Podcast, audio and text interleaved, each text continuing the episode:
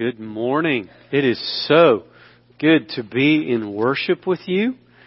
What a privilege we have to gather in the name of Jesus and to spend time together giving Him the honor that is due to His name, the glory and the majesty, enjoying His salvation. Um, as sort of a precursor to our message today, I want you to join me in the book of Galatians for just a moment.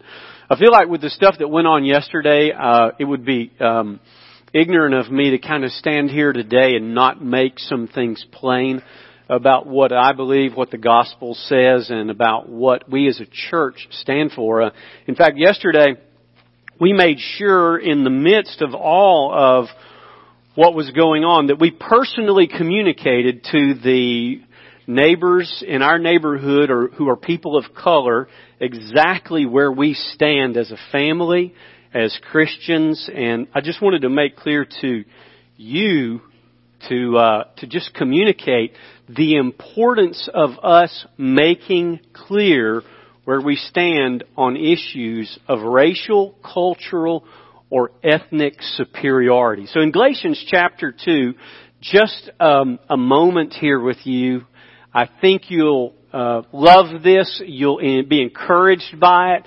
You'll be edified by it, and I, and I hope that all of us are a bit reproved by it, because silence at times like this is painful for folks who feel oppressed and who are experiencing a kind of judgment that comes from any kind of elitism of culture or ethnicity. In Galatians 2:11 it says, "But when Cephas came to Antioch, I opposed him to his face because he stood condemned.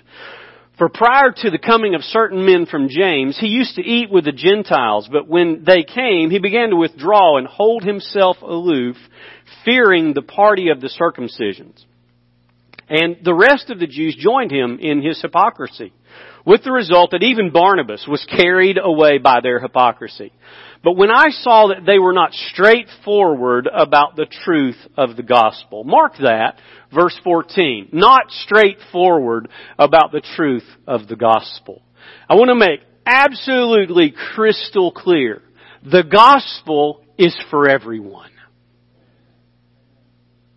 We cannot hesitate. And that means that a welcome and love are given to everyone. Don't miss the importance of this. Southern Baptists were born with a bad motive. Go study. We've announced it. We've announced it at our convention. We've repented of it. But don't make the mistake of thinking that we can always shake off all of the vestiges of our birth by simply making a statement. We must be intentional. The gospel is for all. The Bible makes clear that the message and ministry of the church is this. Come with me to 1 John. I want to read it directly and encourage us to enjoy it together and to stand together in this.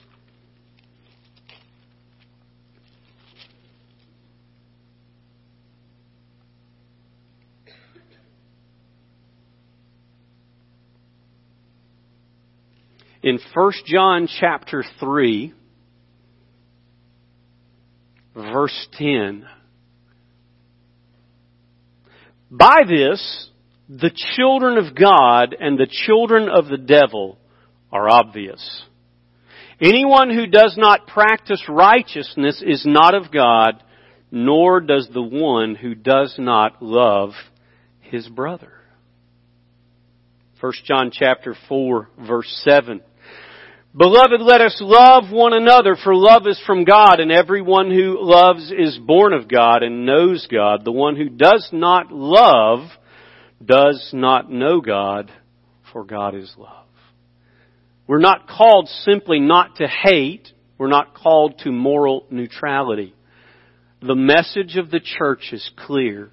It is the message that we are to love the Lord our God with all of our heart, soul, mind, and strength, and to love our neighbor as ourselves.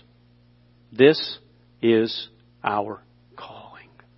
Let's don't miss every opportunity we have to make this a clear statement with intentionality. Okay, Lynn, pull up uh, that first slide. I want to share with you an upcoming event, really important. The Ecuador Water Project, scheduled for the middle of October, October 14th, Saturday. Team will be flying out and then turn around and on October the 22nd, which is really a Saturday night flight, the team will be flying back. Cost is approximately $1,800. We will have a brief informative meeting this Wednesday night at 7 p.m. If you can't be there for that, it's okay. Get in touch with me. Uh, applications will be available in the church office along with a preparation manual. This is a wonderful work. We encourage you to join in. If you have any questions, drop me a text or an email. I'll be glad to talk to you about it. All right. Now, the Bible teaches us very clearly that the objective of God is to make himself known because the greatest need of every person in the world is to know God accurately and personally and savingly and wonderfully in an intimate relationship and eternally. That's what God is busy doing. He's doing it through His creation, giving us a conscience, giving us the Bible, making Himself known through the church, but perfectly displaying what He is like in Christ. And so, Christ is at work, growing a people in His likeness, saving them from their sin so that they may be busy showing what God is like. Kingsville Baptist Church was planted here for one reason to know God, to grow in His likeness, and for us, as God's people growing in His likeness, to communicate that all through our surrounding area and even globally. We have a great privilege. The Bible talks about God revealing Himself in Jesus as the friend of sinners. So who are the sinners? Well, they're a class of people. God is making Himself known through Jesus to a class of people. Irreligious people, irreverent people, immoral people, impure people, indigent, infirm, and physically impaired people. And so every story of the Bible is the story of God revealing Himself, and the stories of Jesus are how Jesus comes to earth and interacts with sinners, doing three things. He is, by eating and drinking with them, spending time with them, He's welcoming them. He's affirming them as being made in the image of God and therein lies their value.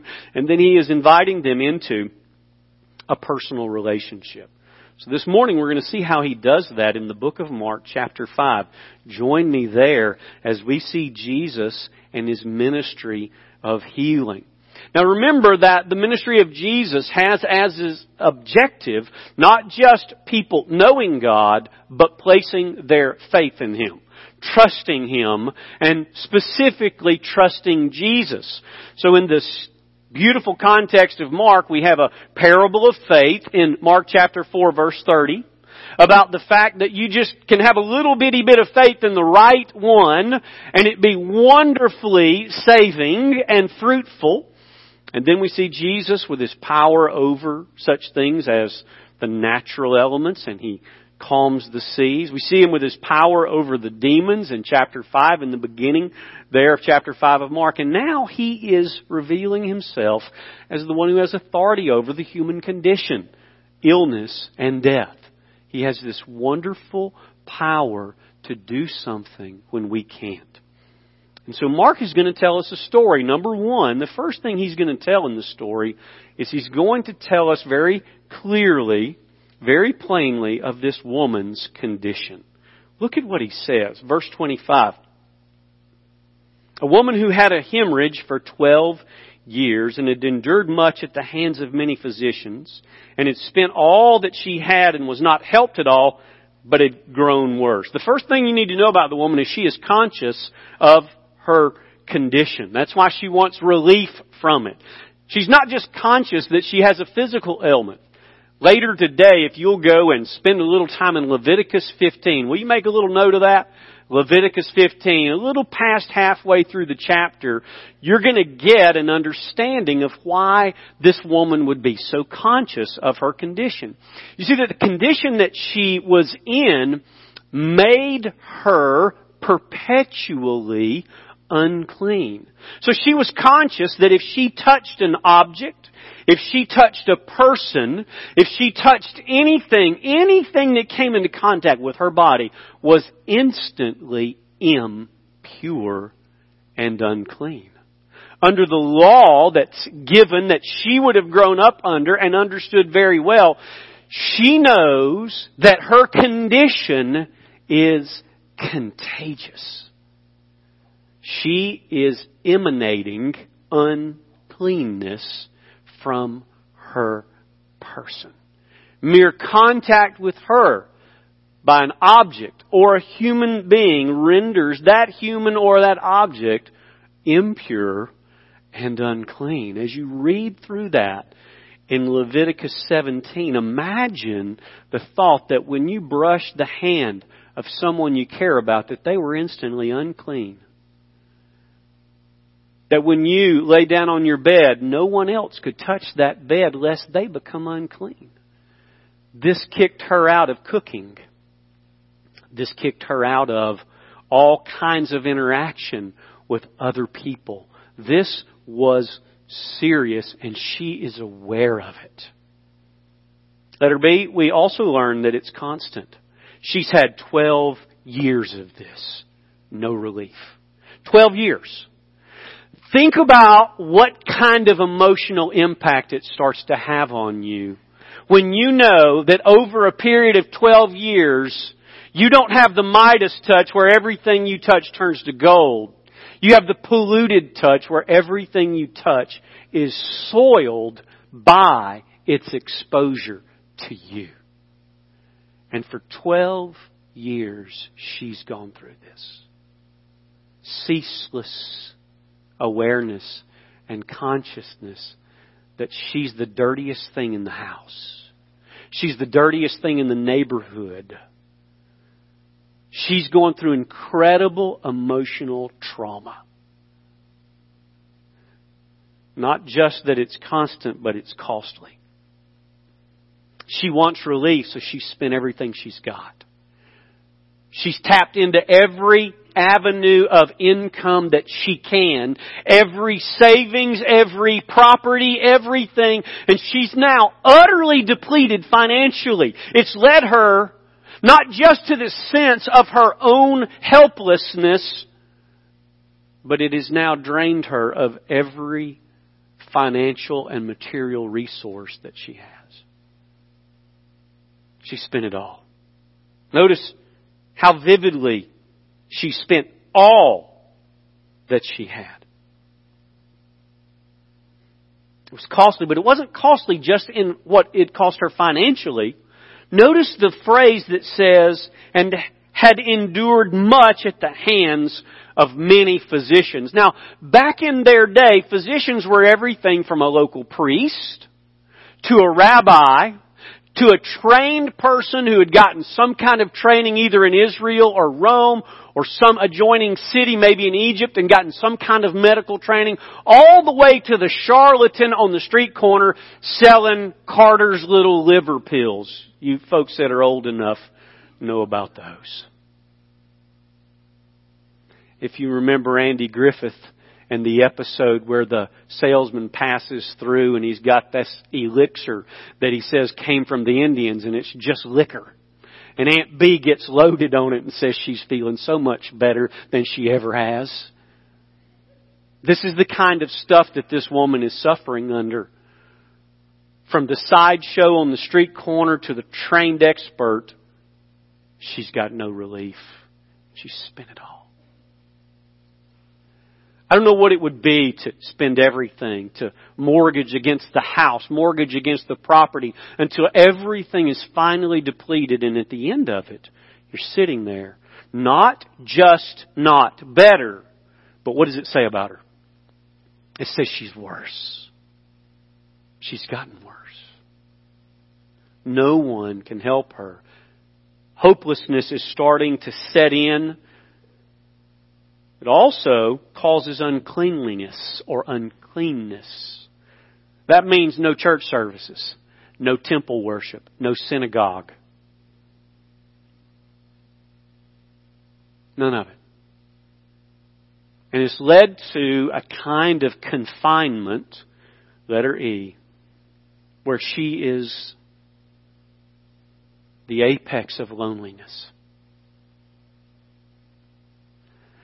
And so when we hear her condition, our sorrow increases and we think, God help her.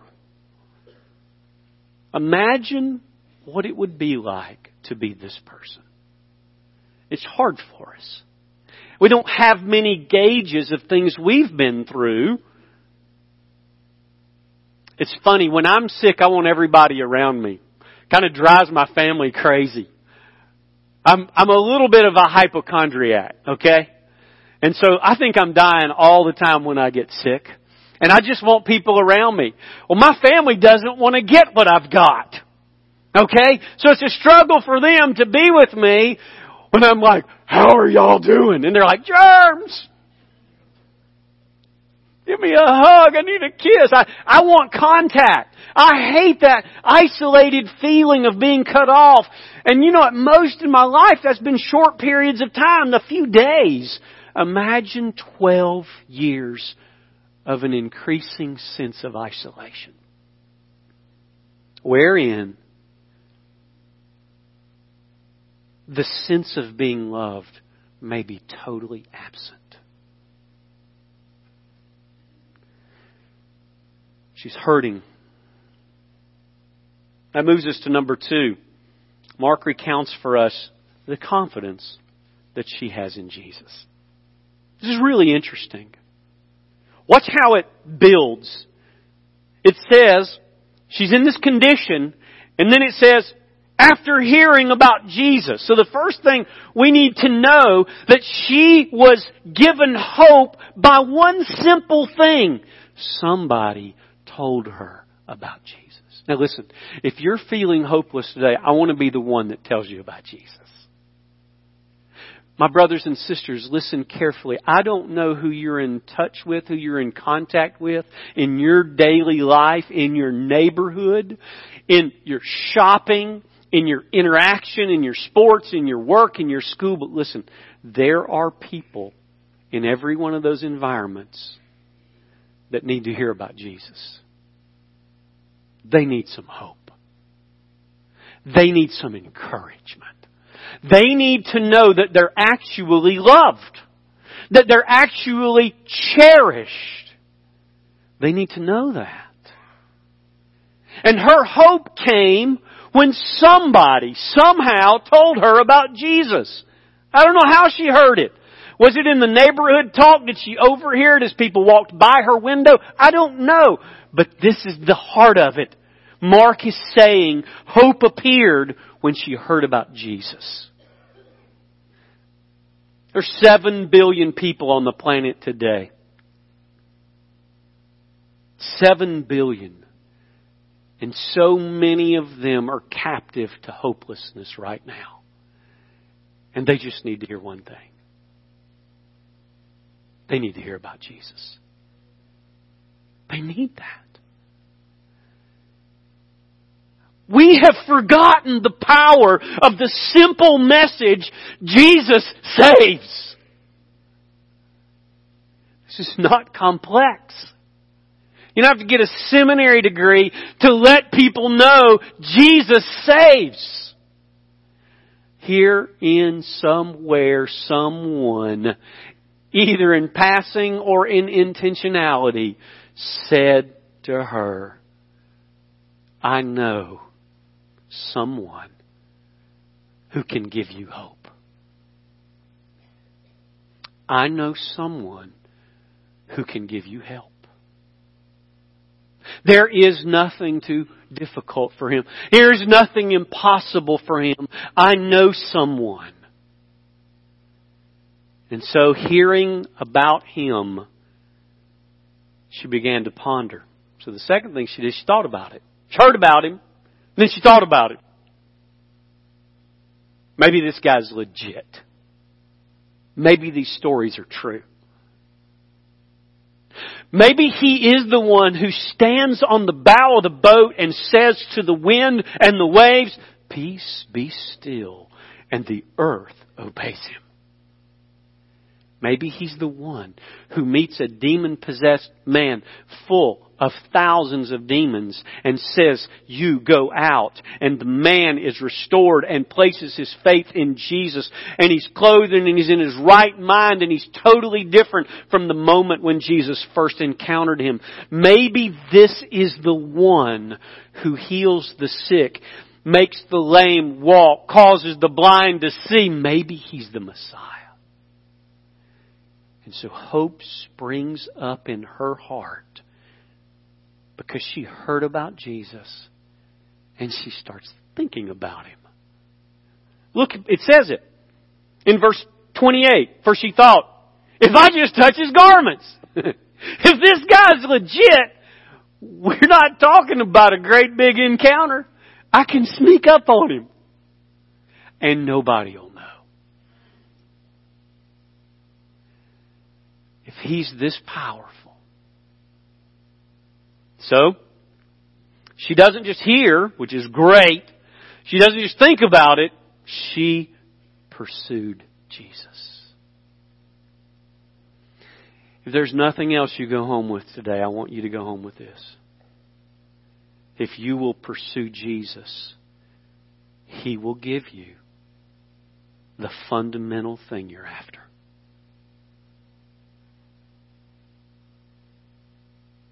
That's the truth. And so she pursues him. And, and if you think about crowds and the size of the crowd, so many people are pressing in that when Jesus raises the issue later, it's like, man, everybody's touching you. So there's this giant crowd and they're all crowded in and they're pressed. And so she's kind of trying to find some way, fighting her way through the crowd, just for one thing. She says, if I just touch his garment. So that's kind of a reflection on verse 27 when it says, after hearing about Jesus, she came up in the crowd behind him and touched his cloak. So you see her. She's heard about him. She thought about him and she says, I'm going to go after him. I will pursue him because he is the answer. So she starts working her way through, bumping people going, oh dear, I just made that guy unclean. I just made that gal unclean. I just made that guy impure. I just touched that child. He is unclean. She's bumping her way through with the consciousness that she is contaminating everybody around her. And then she gets to Jesus. Which takes us to number three. Mark reveals the consequence of the woman's trust in Jesus. There's something about how this is put because she knows whatever she touches becomes unclean. The writer doesn't have to tell us a lot about that because this is such a normal knowledge in Israel, it's just a basic function of the law. And so she is aware that everything she touches gets unclean, but she has this idea that there's somebody that she could touch that she couldn't make him unclean. And so something happens. It's miraculous and it's kind of astonishing because it even takes Jesus in some sense by surprise.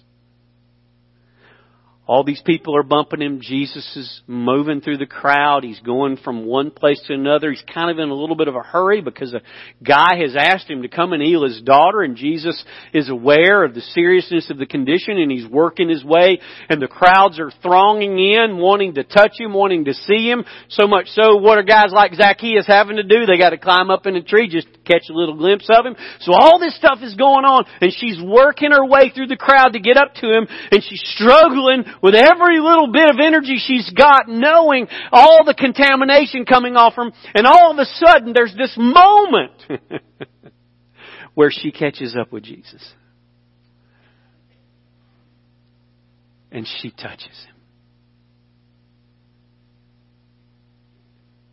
It's so powerful that it stops Jesus in his tracks. Verse 29, and immediately the flow of her blood was dried up and she felt it in her body.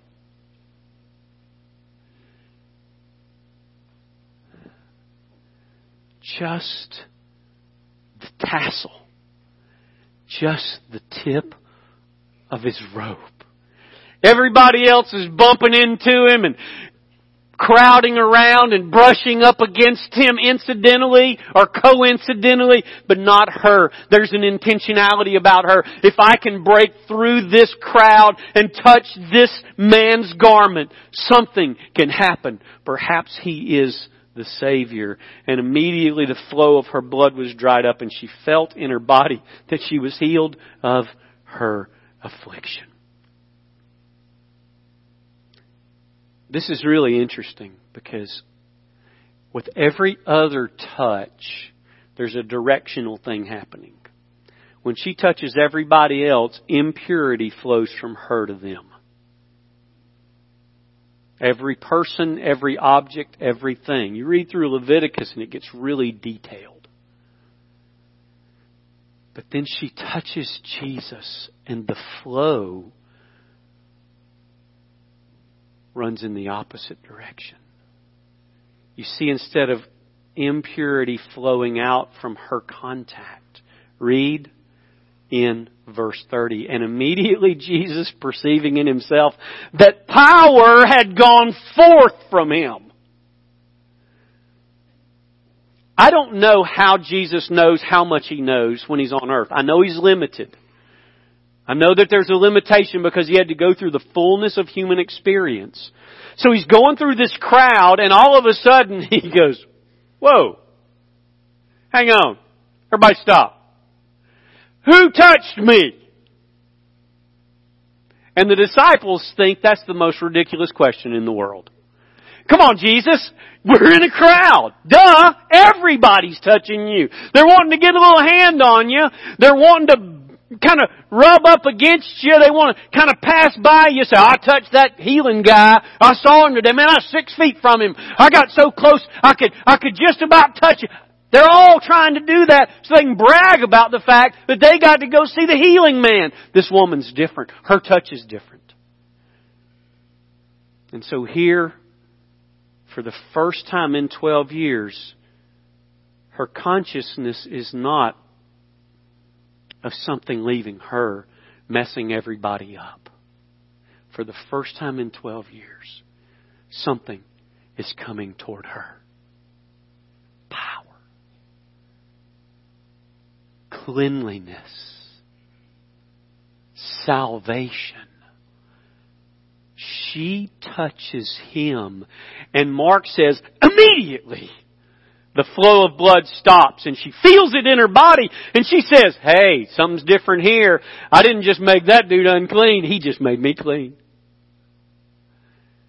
Jesus stops and he says, who touched my garments? And he's calling her out. Right in front of everybody. This has to be embarrassing because she's got to tell the story. She tells it in just a second. She's going to tell the story. You know what the crowd's going to go? Ew! All of a sudden everybody's in reverse away from Jesus because they can't touch her. She's dirty. And so out in front of everybody, in front of God and everybody, she says, Twelve years I've been bleeding. And I've suffered at the hands of charlatans and practitioners and experts and rabbis and priests and trained medicine men. And I've depleted everything and you're my last hope.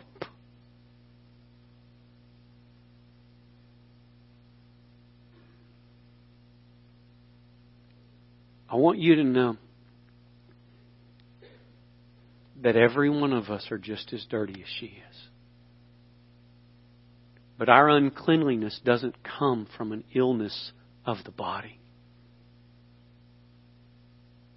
Our dirtiness comes from a heart that is unclean. And except we know the cleansing power of Jesus, we're dirty in a way that ceremonial cleansing can never cure. And Jesus is interested in you laying hold of His robe. Jesus is interested in you having His virtuous power move from Him into you just like her. And so God responds to someone's faith in His Son, and without the Son's immediate knowledge, God just heals her and Jesus feels it. And He says, Who? Who? Immediately Jesus, perceiving in himself that power proceeding from him had gone forth, turned around in the crowd and said, Who touched my garments? This lady probably wanted to just disappear. Just be gone. But she knew that he knew something that only he and she knew. And so that moves us into the conversation, number four, that she has with Jesus. Verse 32 And he looked around to see the woman who had done this.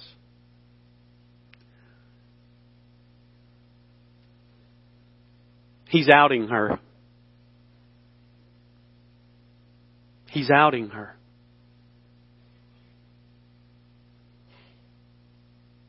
He's moving all of the focus of everybody there's attention right onto her person. You would think maybe this could just be a little private exchange.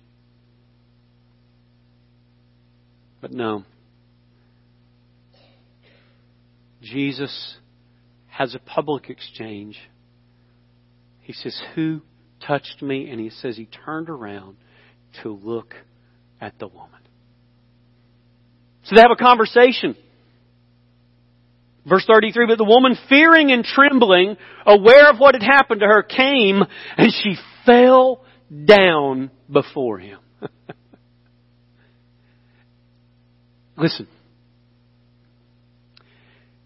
If we ever really get a grip on what Jesus has cleansed us of, none of us will be standing.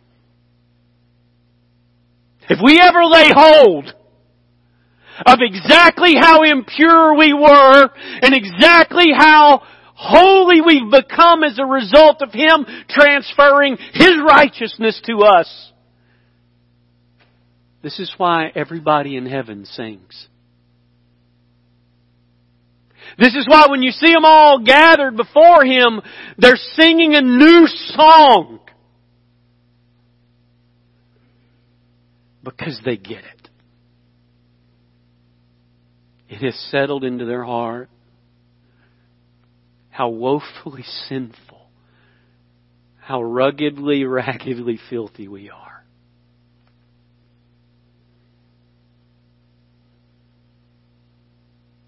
And she falls down. Have you ever fallen down before Jesus? Have you ever gotten, really, how sinfully sick you were and how gloriously healing He is? So that the result of your encounter was fear and trembling before a mighty Savior. And you just went and threw yourself in worship, in adoration, in thanksgiving at his feet. She did. And it says, But the woman, aware of all that had happened to her, came and fell down before him and told him the whole truth. You see, when we finally see Jesus for who He is, it is no problem to vomit out at His feet what we really are. You see, when we're comparing ourselves to each other, we've got to hold our cards close to our chest, lest someone find out what's really in our hand. But when we finally stand in light of Jesus, it's no secret how sinful we are. And so right there in front of all those people, she said, I'm dirty. I've been dirty for 12 years. I've spent everything I had to get this dirtiness off of me. I've done everything I can to be clean, but I'm unclean. And that's why I heard about you and I thought, if anybody can heal me, He can. And that's why I struggled through this crowd and I grabbed your robe and you know what happened, Jesus? When I grabbed your robe, I was healed. That's what you felt, Jesus. You felt what you have moving into me. I love to tell the story.